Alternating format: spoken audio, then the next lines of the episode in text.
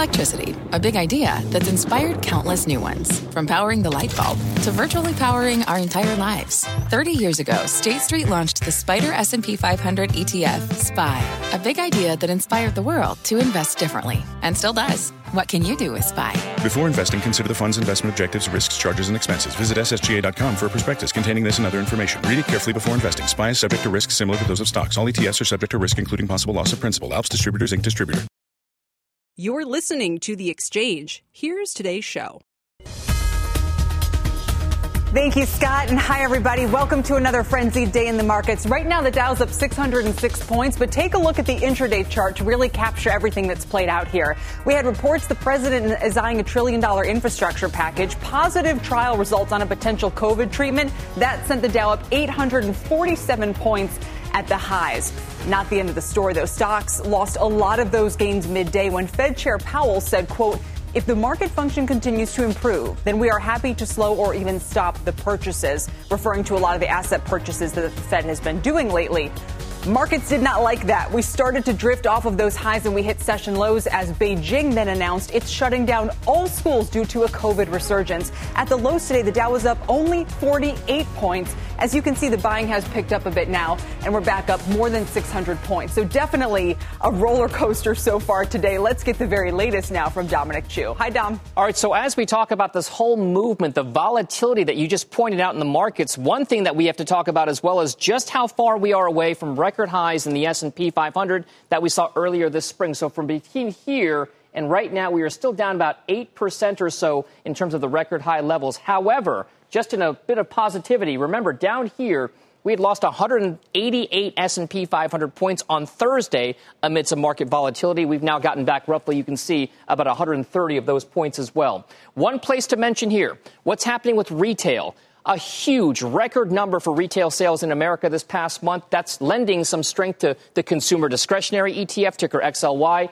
up 2%. You can see the retail ETF that tracks some of the smaller names as well, up 2.5%, and 14% gains in upscale retailer Nordstrom as well. So big moves there. And then we'll top it off with yes, there is a hot IPO of the day. That is Royalty Pharma. It is up again 51%. It priced at $28 per share. That was the IPO price. So a big move higher as IPO demand seems to continue. We'll keep an eye on this particular stock, Kel. I'll send things back over to you. Dom, I'm impressed that's the second largest pharma IPO ever. That's quite a headline. It's a huge move, and there was a pretty good subscription for it. So I think that there is still demand for IPOs out there. We'll see if that's indicative of the rest of the year for IPOs as well. Yeah, absolutely. Dom, thanks very much. Now, Fed Chair Jay Powell did warn that the U.S. economy faces a deep downturn with significant uncertainty about the timing and strength of a recovery. For all the headlines, let's bring in our Steve Liesman. Steve. Kelly, thanks. Uh, Fed Chairman Jay Powell, in the first two days of his testimony on the Hill, uh, acknowledged the better data, including the retail sales report and that May employment report that surprised to the upside. But as you said, he continued to express concern about uh, about the uncertainty that's out there, including concern about a second wave of the virus and a long recovery in which millions may still find trouble getting back to work. A large number of people will not be able to go immediately go back to work at their old job or even in their old industry. There'll be a significant group that's left over even when we after we get the employment bounce. I do think, you know, they'll be hard pressed to find work and they're going to need support. They, they'll have regular way state unemployment insurance for a period, but that's something I would be looking at is what kind of support will they need? Powell did suggest that under some circumstances they could uh, stop or halt that uh, those purchases they're making and lending, but that was not the operative idea that he was suggesting. He's really suggested unwavering support of the Fed in provide, providing loans and making asset purchase. He urged Congress to do more as well. Some concern from senators about the Fed doing too much and how it would run off its growing balance sheet. And Powell also talked about his concern about the Federal Reserve distorting the corporate bond market. I don't see us as as wanting to run through the bond market like an elephant, you know, doing things and and uh, you know snub, uh, snuffing out price signals and things like that. We just we want to be there if things if things turn uh, bad in the economy Kelly, what we don't know is what would turn off these programs the Federal Reserve has. We know what's turned them on. That's the coronavirus.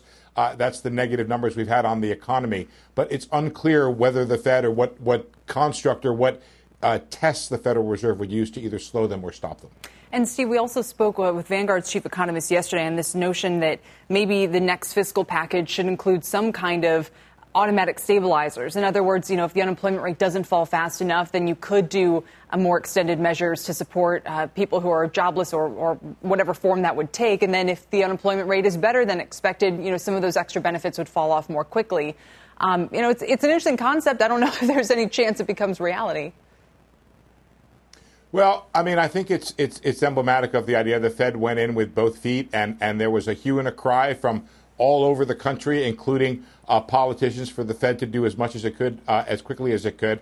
And it did not embed necessarily in all of the programs. and some of them there are, but it did not embed in all the programs any way for it to shut them off. For example, if markets were to be functioning better, the Fed is not is not lending above market, for example, or not buying uh, corporate bonds above the market price. It's buying bonds at the market price, and then it's obviously lower than themselves. So this whole bond market question about how it gets in, how it gets out, and what triggers either uh, is is unclear, and it's something the Fed going to have to deal with a little bit more as some of these questions from congressmen uh, may be on the increase. Yeah, and even if they're buying at the market price, it's only there because of the Fed support in the first place. I mean, if you know, exactly. I, I, understand that people say the bond market's so much better now; they shouldn't do the purchases, but it's only where it is because of that. I mean, I don't.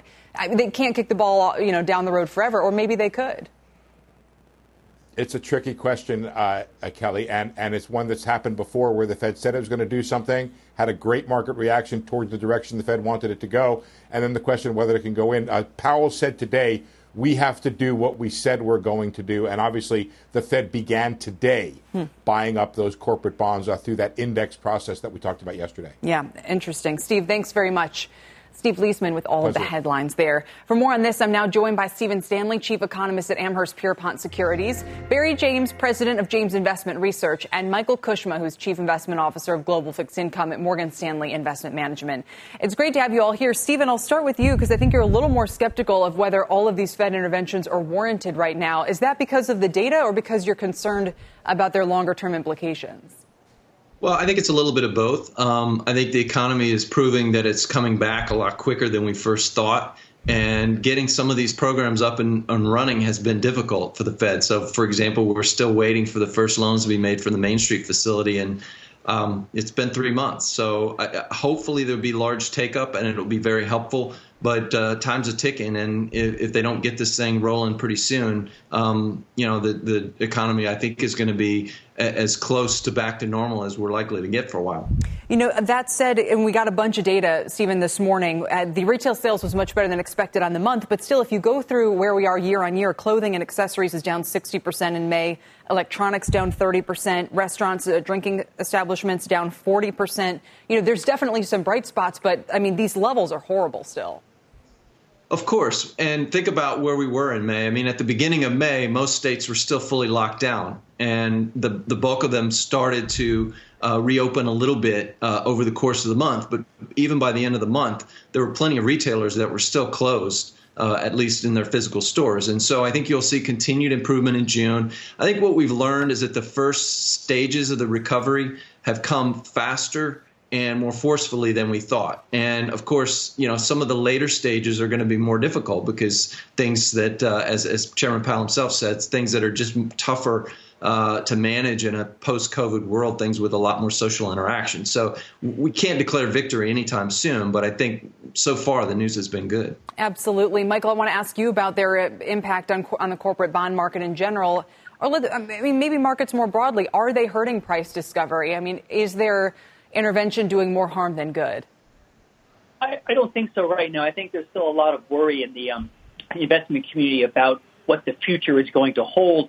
And individuals, uh, investments, invest, investors, as well as corporations are still kind of hoarding cash. And we saw the largest amount of corporate bond issuance on record in March, April, and May. And part of that is just to re- restock coffers to get ready for whatever happens in the future, to prepare for the future, whether it's taking advantage of opportunities or for for shoring up the uh, balance sheets while spending is, is weak. So I don't think it's, it's there yet. I think that if we start seeing corporate bond spread making new historical lows while there's still a lot of uncertainty, then I think you could argue that Fed, Fed interventions is causing a market distortion, but it would have been unlikely the market itself would have taken things to those levels. On the other hand, I'm not too un- unhappy with this because they've been intervening in the treasury market for years and years and years. And you could argue that what the world needs now and the U.S. economy needs now is ultra low real interest rates, not just for the U.S. government to finance its deficits, but hmm. to finance the private sector as well, to make financing as easy as possible, to make sure liquidity problems do not turn into solvency problems. Sounds like you'd be in favor of, of capping bond yields too, then.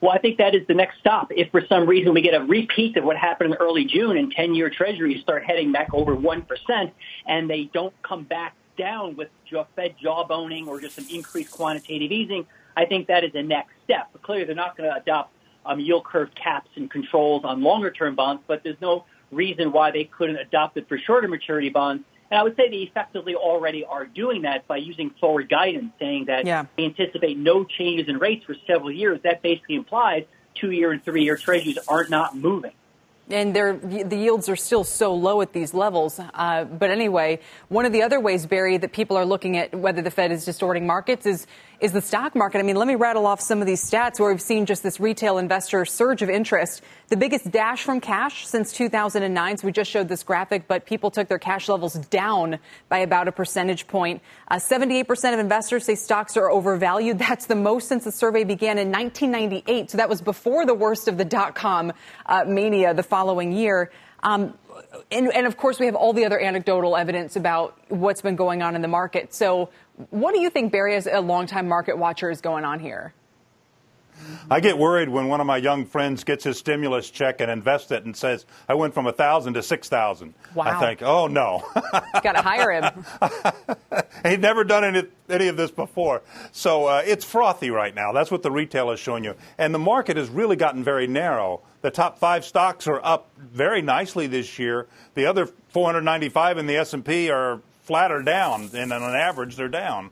So um, I think we're at a point, really, uh, excuse the flying analogy, where you're flying a jet and uh, you start to get ice on the wings. You only have two choices go up or down. I know it sounds strange. Down, the ice melts, you go up. It sublimates. It just goes from solid to gas. And I've had experience with both of those. And that's where the market is today. You can't really kind of stay where you are. We're at an inflection point. So going into smaller, maybe in that value arena, that's taken more risk uh, but that, that could really be the next wave. It should be the next wave. Or taking the risk down uh, and uh, staying with you know big names that are well financed. And that's the stocks that I'm recommending. I think we probably have a, a little bit more trouble ahead for us. And so uh, companies like Costco and Medtronic and Verizon, we have those in our, our Golden Rainbow Fund. And we think that, you know, they're, they're going to be real solid and, and hold through this. It's fast. And anytime we talk about, you know, we haven't heard someone talk about sublimates on this program, and maybe ever, um, Barry. But before you go, so why is it that you think people should err on the side of caution and not uh, on the side of this rotation continuing? Because we've heard a lot of people say this is the time to do more value, more small caps, that sort of thing. Well, I do think that, that it is time to start building your. Uh, your your ideas, and that's what we're doing. We're, we're putting together ideas of how we want to do that. But probably there'll be yet another opportunity. I mean, we had one last week, obviously, very short lived. but nonetheless, uh, we think that that's, that's a, a, good approach to start getting ready and then maybe using any kind of a pullback to go ahead and pull that trigger. All right. Gentlemen, thank you all for a great conversation. We appreciate it. Stephen Stanley, Michael Kushma, and Barry James on these markets today. Now let's get to the news on the COVID 19 drug front that's also helping stocks today. This one involves a steroid treatment for the virus. Meg Terrell is here now with those details. Meg? Hey, Kelly, some surprise results this morning. It's a commonly used steroid, a very old drug called dexamethasone. Uh, and it was included in a large trial in the UK that involved more than 11,000 patients, looking at a bunch of different drugs already available to see if they could help uh, for the severe effects of COVID 19. Now, they found uh, when they looked at about 6,400 patients uh, who were tested either on dexamethasone or on placebo or in standard of care, uh, that dexamethasone reduced reduced deaths by a third in patients who were ventilated and by a fifth in patients just receiving some oxygen. They didn't see any benefit in patients not receiving oxygen support, so it is helpful for the more severe patients. Uh, Oxford professor Peter Horby, uh, who ran the trial, saying, quote, dexamethasone is the first drug to be shown to improve survival in COVID-19. The survival benefit is clear and large in those patients who are sick enough to require oxygen treatment. So dexamethasone should now become standard of care in these patients. He says the drug is inexpensive, on the shelf, can be used immediately to save lives worldwide. Now, the medical and scientific community more broadly is calling to see the full data set to really understand uh, the benefits and any uh, potential safety issues that could arise with this drug. They want to see the full study published. Meanwhile, Kelly, not everybody seeing this as universally good news. Uh, investors in the smaller vaccine makers like Moderna, Novavax, and Inovio uh, driving those shares down today. However, experts would point out just because we have a successful drug doesn't mean that we don't also need good vaccines. Oh, yeah. I, I mean, raise your hand if you wouldn't want the vaccine before treatment for having it really badly. I, I was actually going to ask Meg if this is anything for Gilead. I mean, for does it rival remdesivir as a treatment, or could it be used in conjunction? Well, they're they are totally different drugs in terms of uh, how they work and what they work on. So, uh, remdesivir was given to patients who are in the hospital already, but that's because it's given by an IV, uh, and that's how they ran the trial. But many think that if you give remdesivir earlier, before patients are really severely ill, it'll work better. Whereas they found dexamethasone is helpful for when patients are having that severe uh, inflammatory reaction that's attacking the lungs uh, when they're in the hospital. All right, Meg, as always, thank you uh, for that very latest. We appreciate it. Meg Terrell on a possible treatment there. Coming up is Apple, a stealthy beneficiary of the stay at home trade. Citigroup going to a street high target of $400 on the stock. And they'll walk us through the five reasons you should own it right now. And the housing stocks are jumping as homebuilder confidence surges. And Lennar says the market is super strong. We're going to have the numbers and much more on today's rally when the exchange continues.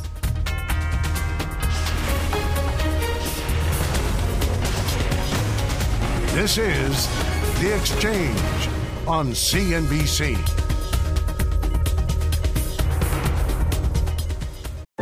What's on the horizon for financial markets? At PGIM, it's a question that over 1,400 investment professionals relentlessly research in pursuit of your long term goals.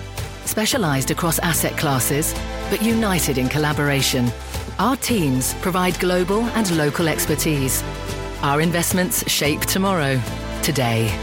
Pursue your tomorrow with PGIM, a leading global asset manager.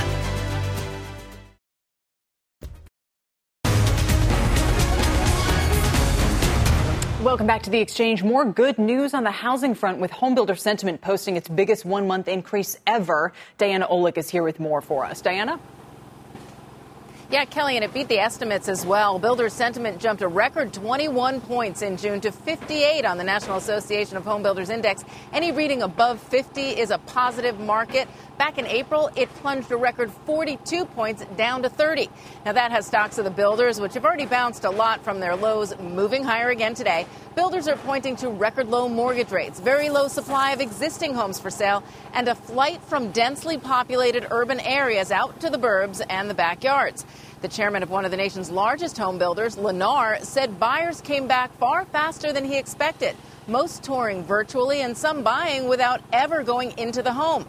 That surprising surge in demand, he admitted, caught Lennar off guard. As the market stalled, we paused our land purchases, land development, and our starts as well.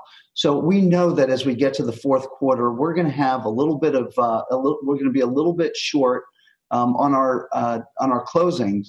Uh, but nonetheless, we we rebooted pretty quickly as the market started showing signs of recovery in housing. The NAHB reported big jumps in current sales conditions, sales expectations in the next six months, and especially buyer traffic. Regionally, builder demand improved the most in the Northeast and was highest in the West. Kelly? Diana, Lennar stock has been kind of mixed, but mostly down about 1% or so on the news. Is that because a lot of this was already baked in? Yeah, it was. And also because they reported yesterday after the bell, it got a big jump in the after hours trading and it may just be some profit taking. The stock has been up pretty well over the last day or so because people were expecting this beat coming. We've seen a lot of the other buildings, builders reporting beats, and we saw, you know, mortgage applications to purchase a newly built home jump as well. So a lot of this may have been baked in. One more quick thing. At what point does this all translate into rapidly rising home prices? Well, that depends entirely on the existing home market. That's the key here. If we get a lot more supply of existing homes for sale, then prices will ease up a bit. But we have no signs of that happening anytime soon. And the builders, while they want to ramp up, they haven't ramped up fast enough. So, with all this tight supply and so much demand, that's when prices just keep going up. Yeah, no, it's one to watch. Uh, echoes of the past a, a little bit. Diana, thanks so much. We appreciate it. Diana Olick with the latest on housing there. Coming up, searching for income with the 10 year yield parked below 1%. We've got three names with dividends over 5%. Plus, one biotech analyst says his research suggests we may get a vaccine by November. He'll join us to explain. Remember, you can always watch and listen to us live on the go on the CNBC app. The exchange is back in two.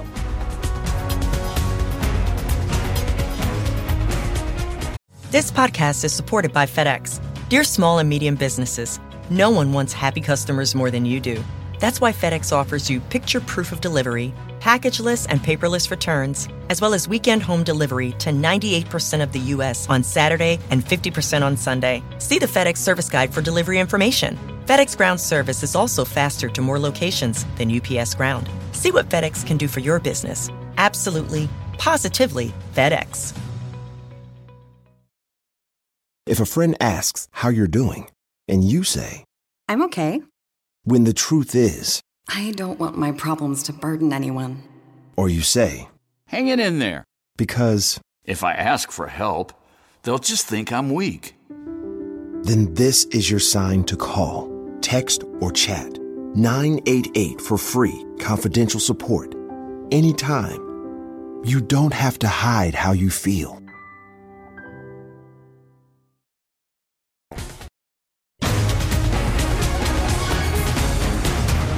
Welcome back to the exchange. Look at the 10 year yield, about 75 basis points. It languishes well below 1%, and it hasn't broken above that level since March.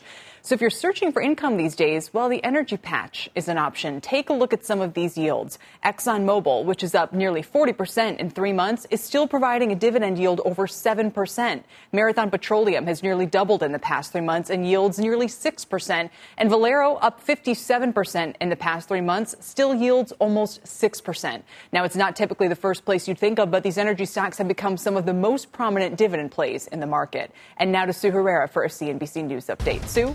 Thank you so much, Kelly. Here's what's happening at this hour, everyone. President Trump has signed an executive order that aims to raise standards for policing and transparency. The president says those standards would ban chokeholds unless an officer's life is in danger. In New York City, three police officers have now been released from the hospital after drinking milkshakes from a Shake Shack and falling ill. Initially, the Police Benevolent Association said the milkshakes might have been tainted with bleach. Police are investigating, but they say they have determined there was no criminality by Shake Shack employees. In Beijing, all schools have been ordered closed amid a new surge in COVID 19 infections. The Chinese capital has also raised its coronavirus emergency response to its second highest level. And here at home, Amazon has a new technology to help monitor social distancing. It's called Distance Assistant, and it is already in use at several Amazon facilities. Amazon plans to open source that technology so anybody can deploy their own version. Hopefully, they can say it. Distance assistance. Yeah, I I am so excited for that to come to all the establishments near us. Yep, exactly. Uh, Sue, thanks very much. Sue Herrera with the latest there. Well, today CNBC unveiled its eighth annual Disruptor 50 list. It's the fastest growing venture capital backed companies that are driving innovation today. Julia Boorstin is here now with a look at one newcomer to the list that's part of a growing trend we're all getting very familiar with. Julia. Well, Kelly, with the pandemic accelerating demand for digital education, EdTech company Guild Education enables companies to give their employees education as a benefit. Guild's Education's customers include Fortune 500 companies such as Walmart, Disney, and Chipotle. Now, they use Guild's tech platform to enable their employees to enroll in programs ranging from high school and trade classes to bachelor's and master's degrees, with classes from colleges and universities around the country, as well as access to a guild coach. We're having a lot of conversations about upskilling and workforce transformation, and that's devastating when it's companies that are undergoing layoffs and furloughs. Um, but we're spending a lot of time there talking about how education can be an outplacement tool, um, as well as companies thinking about their internal mobility strategy. Uh, how do they think about upskilling their frontline or mid level workforce and transitioning from what maybe were jobs of the last decade or century into jobs of the next decade?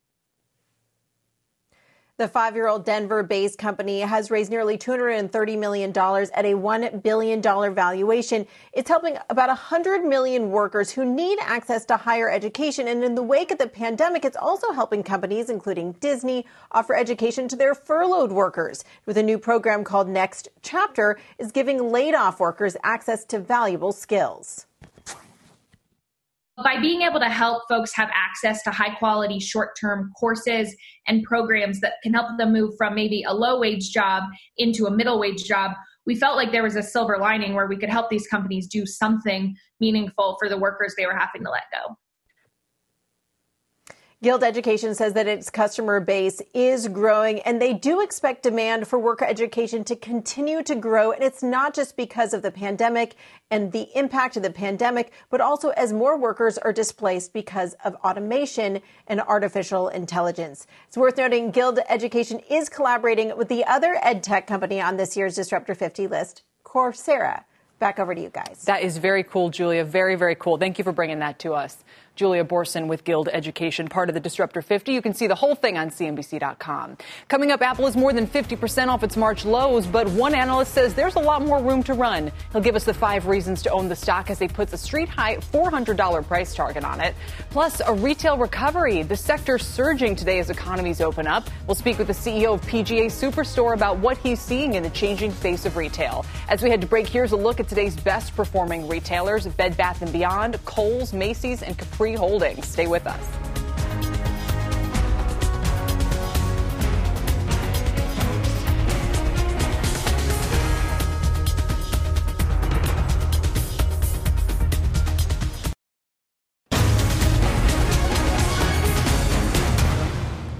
Welcome back. Let's get a check on these markets after another volatile session today. The Dow was up 850 points at the highs. At the lows, we were only up 48. That was after we got news of more aggressive virus lockdown measures in Beijing and the comments here at home by Fed Chair Jay Powell that the Fed would decrease bond buying as the markets recover. So we were way up. We came all the way, almost all the way back down. And now the Dow is back up 606 points, 2.3%, 2.2% higher for the S&P, 2% higher for the NASDAQ. So pretty consistent. And all S&P sectors are higher. The leaders today are healthcare, uh, materials, and energy. And let's get a quick check on treasuries, too, with yields moving higher today. Uh, it, you know, we're talking about in the 10 year, 75 basis points. Again, nothing major, but we were below 0.7%, I believe even yesterday. So a pretty nice move to the upside here for that 10 year in particular. And that is helping the banks today. Take a look at the regional bank ETF, the KRE. It's hitting its highest level in almost a week, at least earlier today when we were at the very highs. And it's still up more than 4% on the session.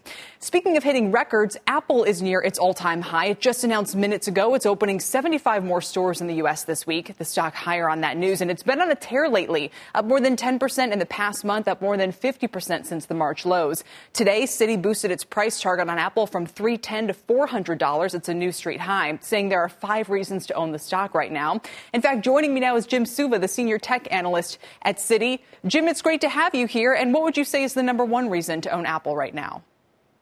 Well, Kelly, it's great to see you also. We think the number one to own reason to own Apple right now is simply the second half of this year is going to be very exciting.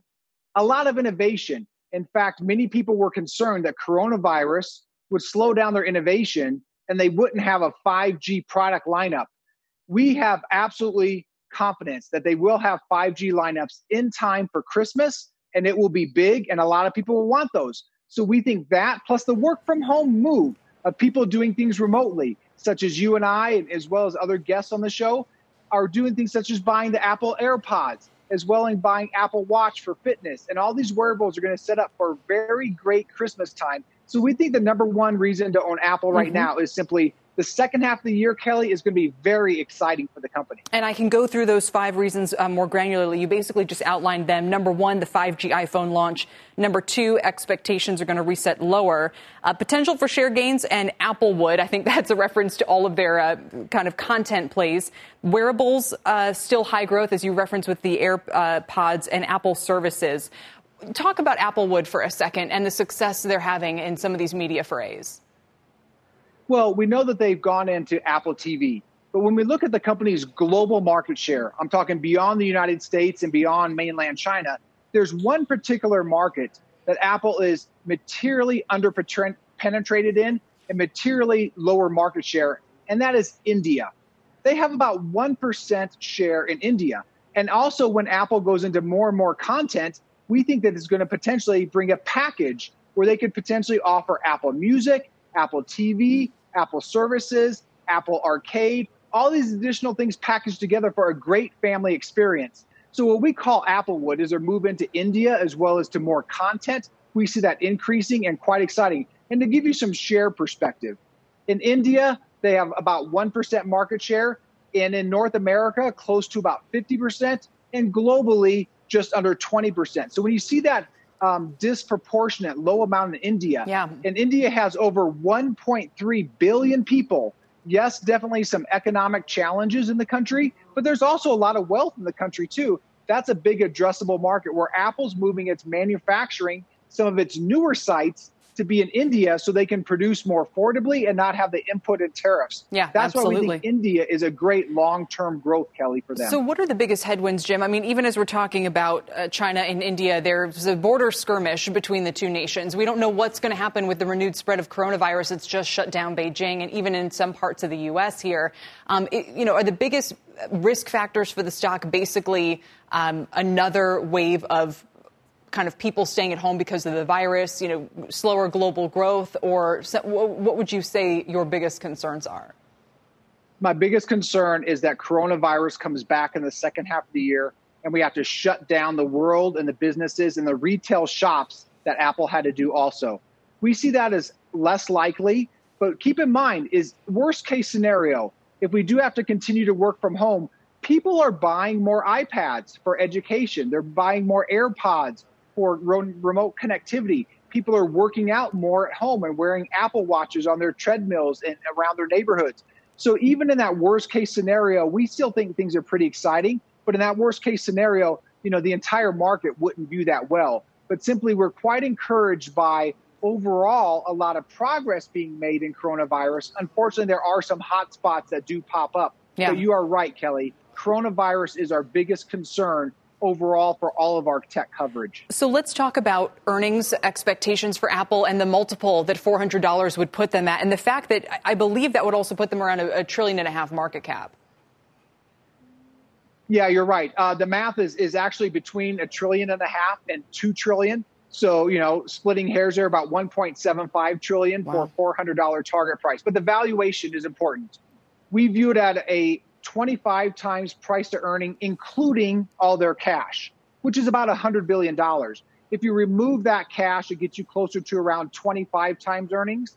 And that amount may seem higher than normal, which is true. But Apple doing more with services are getting people into their platform of being very sticky, very reoccurring revenues. And we expect that to help out the multiple. And in essence, becoming a little bit more like consumer growth staples where you got to have these items to continue to uh, enjoy life and succeed. Yeah. Your smartphone today is actually more important than the shoes you wear. You can swap out your shoes every day. You can replace them easy, but your iPhone or your smartphone, it's a part of essential of, of who you are and where you go, even more so than your, your purse or your wallet or your shoes. Yeah. We view these things as very necessity in everyday life. Real, real quickly, Jim, we spoke to your uh, counterpart on the street, uh, Tony Sacconaghi, last week. He's a little more cautious on Apple, even suggested they might need to buy a search engine uh, in order to kind of offset any issues they might have uh, with Google and Microsoft paying what they currently do for that kind of uh, default use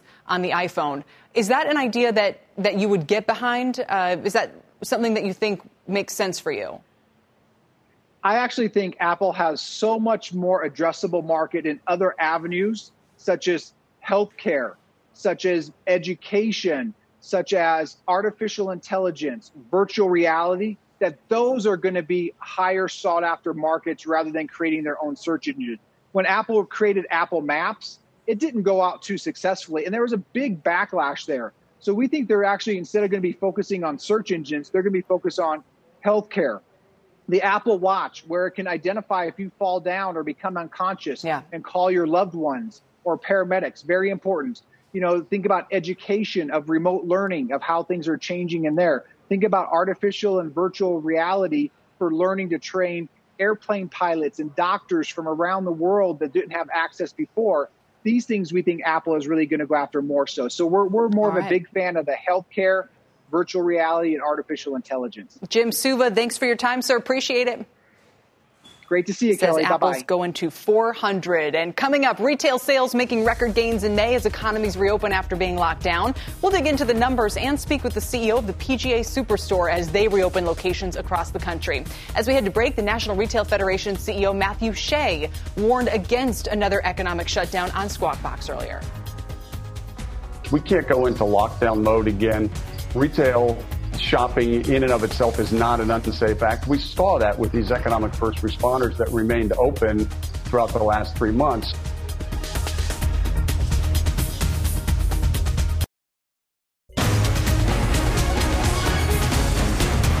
Welcome back to the exchange. We learned this morning that retail sales surged 17.7% in May versus an estimated 8%. It's easily the biggest monthly jump ever as economies across the country have started to reopen. Now, clothing and accessory stores posted a whopping 188% gain on the month, but they're still down 63% from the previous year. Now, sporting goods, hobby and musical instruments, and bookstores, those rose 88% last month and are actually up about 5% from a year earlier. These numbers all sending the retail ETF higher by about 3% today. There you see it, the XRT. And for more, on the sales surge and what the long game is now for retailers across the country as they reopen. Let's bring in Dick Sullivan. He's CEO and president of PGA Tour Superstore and chairman of the National Golf Foundation's board of directors. Mr. Sullivan, it's great to have you. Welcome. Thanks, Kelly. Great to be here. I, I hear there's big crowds. Uh, so where where are your stores now finally able to reopen? Well, we're open in all stores now. All 43 stores are open. We just opened New Jersey yesterday. So across the U.S., all stores are fully open. Now, people go often for the experience, you know, in order to kind of hit the golf ball, try out different equipment and that sort of thing. And we know that golf has been one of the, the things that people have been able to do uh, throughout the lockdown period. Would you, is your business up from this period last year or are you still down? No, our business since the middle of May has been phenomenal. Uh, in fact, the first two weeks of June, we've had record breaking weeks. First week of June was record breaking. Second week was record breaking. We're in our third week, and this typically is the number one week of the year, being Father's Day. Uh, this is sort of our Christmas week. So once golf courses started to open back up in May, uh, customers were flooding our stores, uh, also going online and buying product. Um, so it's one of those few sports that encourages physical distancing. We still want to have social activity, uh, but it's one of the few sports that we've seen, you know, a real big surge. Obviously, we all seen the the May numbers, but we've seen new customers coming into our buildings uh, than we've ever seen before. Yeah, I'm not going to be one of them. I'm absolutely awful uh, at, at, trying to hit the golf ball around. I, I really admire people who are good at it. Um, is this sustainable? You know, again, so I don't know if you're running a little bit up or, or down still from last year, but is there going to be some pent up demand, maybe some catch up? We know even the stimulus checks might uh, help people with a little extra spending money right now. What happens in a, after the next couple of months, though? Well, it's all good questions. We're asking ourselves the same thing. I mean, we've been up 25, 30% yesterday. We're up 50% over last year. Uh, so we're seeing, you know, tremendous numbers, certainly pent up demand. We were closed down in April. And golf, you know, is really important in April. It's almost like owning a ski resort and having your ski resort closed in January. So certainly there, has been a shift in the buying pattern. Uh, so no question about that. But I think one of the most exciting things, as I was saying, the new faces in our stores, we're seeing so many more women in our business. Our, our women's business, our club business, even the beginner box sets business is up 40 to 45 percent. So the, the fun thing about our business is more kids coming into the game, more women coming in the game. So I think it's sustainable from that standpoint. Um, it is questionable, you know, what happens with unemployment, what happens with stimulus checks, because I think that's driving some of it, of course. But the prognosis is really good based on these other data points we're seeing. How different is it in the stores these days? How many people are allowed? Is there a kind of a reservation process? What's that like? Well, every market and every city based on mandates was different. In Arizona, there was it was appointment only. Uh, now there's there's still occupancy limits, um, but we've never encountered any limit and cap in terms of our stores. But it's interesting because we started a we put a starter at the front of our stores, a, a, a new position in our company, so that customers could feel comfortable coming in. Because a lot of people had emotional concerns about shopping hmm. retail, like is there too many people in the store? What do I do? Where do I go? There's signs everywhere. You know, beyond the normal masks and gloves and hand sanitizers and face shields and all of that you know, we're an experiential store. When people want to buy putters or they want to buy a new driver, they have to experience that. So we spend a significant amount of time wiping down clubs and making sure that people are safe, making sure our, our associates are safe, and making sure our customers are safe. And, and there is a lot of customers that still don't want to shop in our store. So our e-commerce business is up about 150%. But, wow. a, but a new innovation for us is Curbside Caddy, which is sort of like a drive-through restaurant. So 30 to 40% of our online purchases are people that want to come to the store and have it delivered to their car, you know, in a safe environment. So people are buying differently, as you know. People are buying groceries online and having them delivered to home. So I don't think that part is going to change. I think people are, are comfortable with digital purchasing. Yeah, and all of this without uh, kind of those national golf events really kicking off yet. So it's amazing that people are kind of returning to it for the first reason it was appealing, just to get outdoors and and kind of take their time with it. Uh, we have to leave it there, but it's been great to have you. We'd love to have you back. Well, we think we can help you with your game, Kelly. We've got lots of people no, here to give you lessons me. as well. No, thank, I'm thank irredeemable. Yeah, no. I, if you see me entering a Topgolf, just duck. Uh, thank you so much, Mr. Sullivan, and, and best of luck. Thanks, Kelly. He is the CEO of the PGA Tour Superstore. And still ahead, more than 21 million people are collecting unemployment as the economic fallout from the coronavirus continues. But now some of them are being asked to return the money. We have those details next. And as we head to break, take a look at the names leading the Dow today. Caterpillar, the biggest gainer of nearly 5%. Merck, Boeing, and Home Depot hot on its heels. We'll be right back.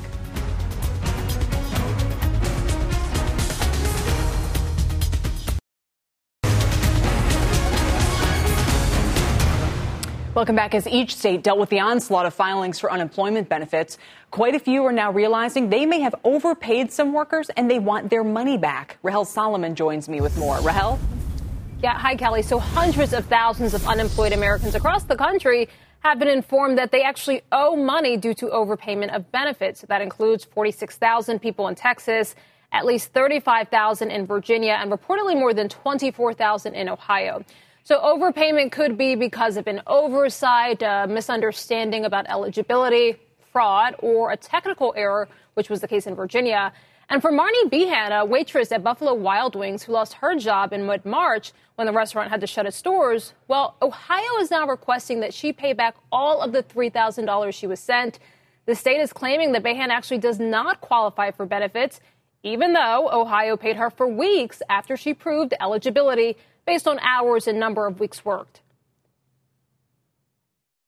I was really upset. I mean, it was just a wave of uh, stress and frustration. And I've been working so hard just to get paid in the first place, and now I have to give it all back.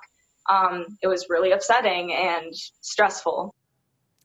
So Behan is currently appealing her case in Ohio. She's no longer receiving benefits, and Kelly, she also still hasn't been called back to work. I, I, think this is crazy. Look, I, I mean, if, if, it's fraud, obviously you got to go back for the money. But if it's because of mistake or confusion, I mean, everybody's confused about exactly how this works or doesn't work right now. And I have to imagine the federal government, the whole point is to err on the side of helping people at a time like now. That was the whole point of sending out checks. It certainly was. And yet, Kelly, what you'll hear from a lot of these states is that they have to maintain the integrity of the program, right? And so for every person who possibly was overpaid, there's someone who maybe is not getting the money that they need. So they would argue that, listen, if you've been overpaid, whether it was our fault or whether it was yours, someone else may need this money and you can't keep it. So, uh, for example, Virginia, we mentioned they've been able to recoup about 94% of the money that they were sent out because they caught it so quickly. Wow. But in other cases where they may not catch it so quickly and you have expenses and you're the worker that receives it, and by the way, you also don't know that it was more than you were supposed to get,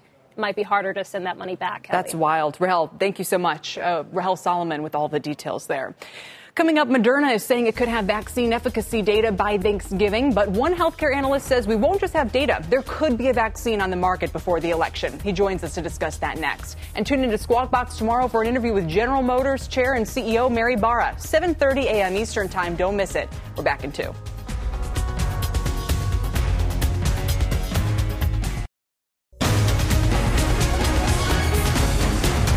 Welcome back. Moderna, J&J, and Pfizer among a slew of companies that are racing to produce a COVID vaccine. While Moderna is the leader, others are not far behind and are expected to release efficacy data this summer. The companies are moving at a quicker speed than anything we've seen before. With the FDA endorsing these fast trials, not only are drug makers moving fast, manufacturers are already making deals too. And my next guest says all this suggests we might get FDA approval of a vaccine before Election Day. Joining me to explain is Jared Holz, healthcare equity strategist at Jefferies. Jared, this really caught my attention because it seemed like that would almost be insane to think we could have a, a vaccine that quickly. And I, would love to know how, just how substantive you think those chances are. Kelly, great to be here. I appreciate it. Um, I think when you know we sort of consider all of the elements that are out there with respect to how many trials, the the fact that the FDA is co-sponsoring or the government is co-sponsoring so many of these trials, and we're going to have phase one, two data, you know, by the early summer. It just seems like everything that has happened over the past few years leads me to believe that the government would love to have something on the market by the election in order to sort of at least temporarily solve for COVID 19 hmm. and then to get the market even higher than it is now. So I think all the things married together point to a potentially earlier approval than a lot of people think. So here's my question. If, if what you're describing is basically this big push, this kind of understood push that this is a really important government uh, objective, of course we know that, but even with political implications, is that going to make people wary of this vaccine? I mean, how, how kind of like foolproof does this thing have to be so that people don't go, I don't know if I really want to get that? Right. I mean, the, the approval and then the, the efficacy or, or how good this vaccine is after only a few months in clinical trials are there can they're completely different issues. Um, you know, a lot of the feedback we've been getting from clinicians and investors is that there is a lot of skepticism or cynicism with respect to, you know, how these vaccines are going to be viewed in the public. And, and that's the other side of the equation that I, I really haven't dug ultimately that deep into um, in the writing that I've done very recently. But I still think that an a- approval of one of these vaccines is very likely and that the uptake will be very limited based on, again, a, a very limited data set of true efficacy. These vaccines will not have been in the clinic a long enough time period for us to make intelligent decisions. Yeah. So tell me who you think in terms of the companies. I mean, Moderna, like we said, is kind of the first out of the gate, but who are you really watching? What, what should investors be thinking about in terms of if they want to bet on this happening, who's most likely to get us there? Well, I think Moderna is probably in the lead or very close to the lead. The um, the Oxford University AstraZeneca collaboration seems to be picking up a lot of momentum as of late, and that will have phase two data um, imminently, June, July, in that time frame. So I think based on that, those are the two front runners in my mind, and then Pfizer. Um, you know, they have a collaborative project going on. Johnson and Johnson later in 2020. So those, to me, those are the four leaders, and there's the whole host of other um, vaccines in development that we have to watch out for. But you mentioned Moderna. I think that's spot on. And then the AstraZeneca Oxford vaccine project, I think, is the second. Those two, for me, into the end of 2020 are the ones to watch for. What if they don't uh, deliver? What if the, the early trials don't go as well as people think right now? I mean, then I think we're back to square one. Then we have to sort of identify what other vaccine approaches we can take into 2021 and further years. Again, we're not going to have any efficacy data that we would typically need in a vaccine. These trials are, you know, five, ten, potentially longer. Here, the FDA has accelerated the pathway by, you know, over a decade in, in some regard. So I, I think the the entire game has changed. It makes me think that we have to be discussing it and considering it in a very different light as well. Yeah. But if none of the vaccines prove efficacious, and certainly if there's a safety signal that, that happens between Yeah. now and the end of the year, the conversation is changed completely. Well, still, uh, like I said, uh, catches my attention. If it's even possible, we might have something before then. Jared, thanks so much. Jared Holz with Thanks. Jefferies. And that does it for the exchange today. You've been listening to The Exchange. Make sure you're subscribed to get each episode every day, same time, same place. This podcast is supported by FedEx. Dear small and medium businesses, no one wants happy customers more than you do. So you need a business partner just like you. Like FedEx, who understands your passion for serving your customers because they have the same commitment towards you. That's why FedEx offers you picture proof of delivery, packageless and paperless returns, as well as weekend home delivery to 98% of the U.S. on Saturday and 50% on Sunday. See the FedEx service guide for delivery information. What's more, FedEx Ground is faster to more locations than UPS Ground. Trust FedEx for timely deliveries. See what FedEx can do for your business. Absolutely, positively FedEx.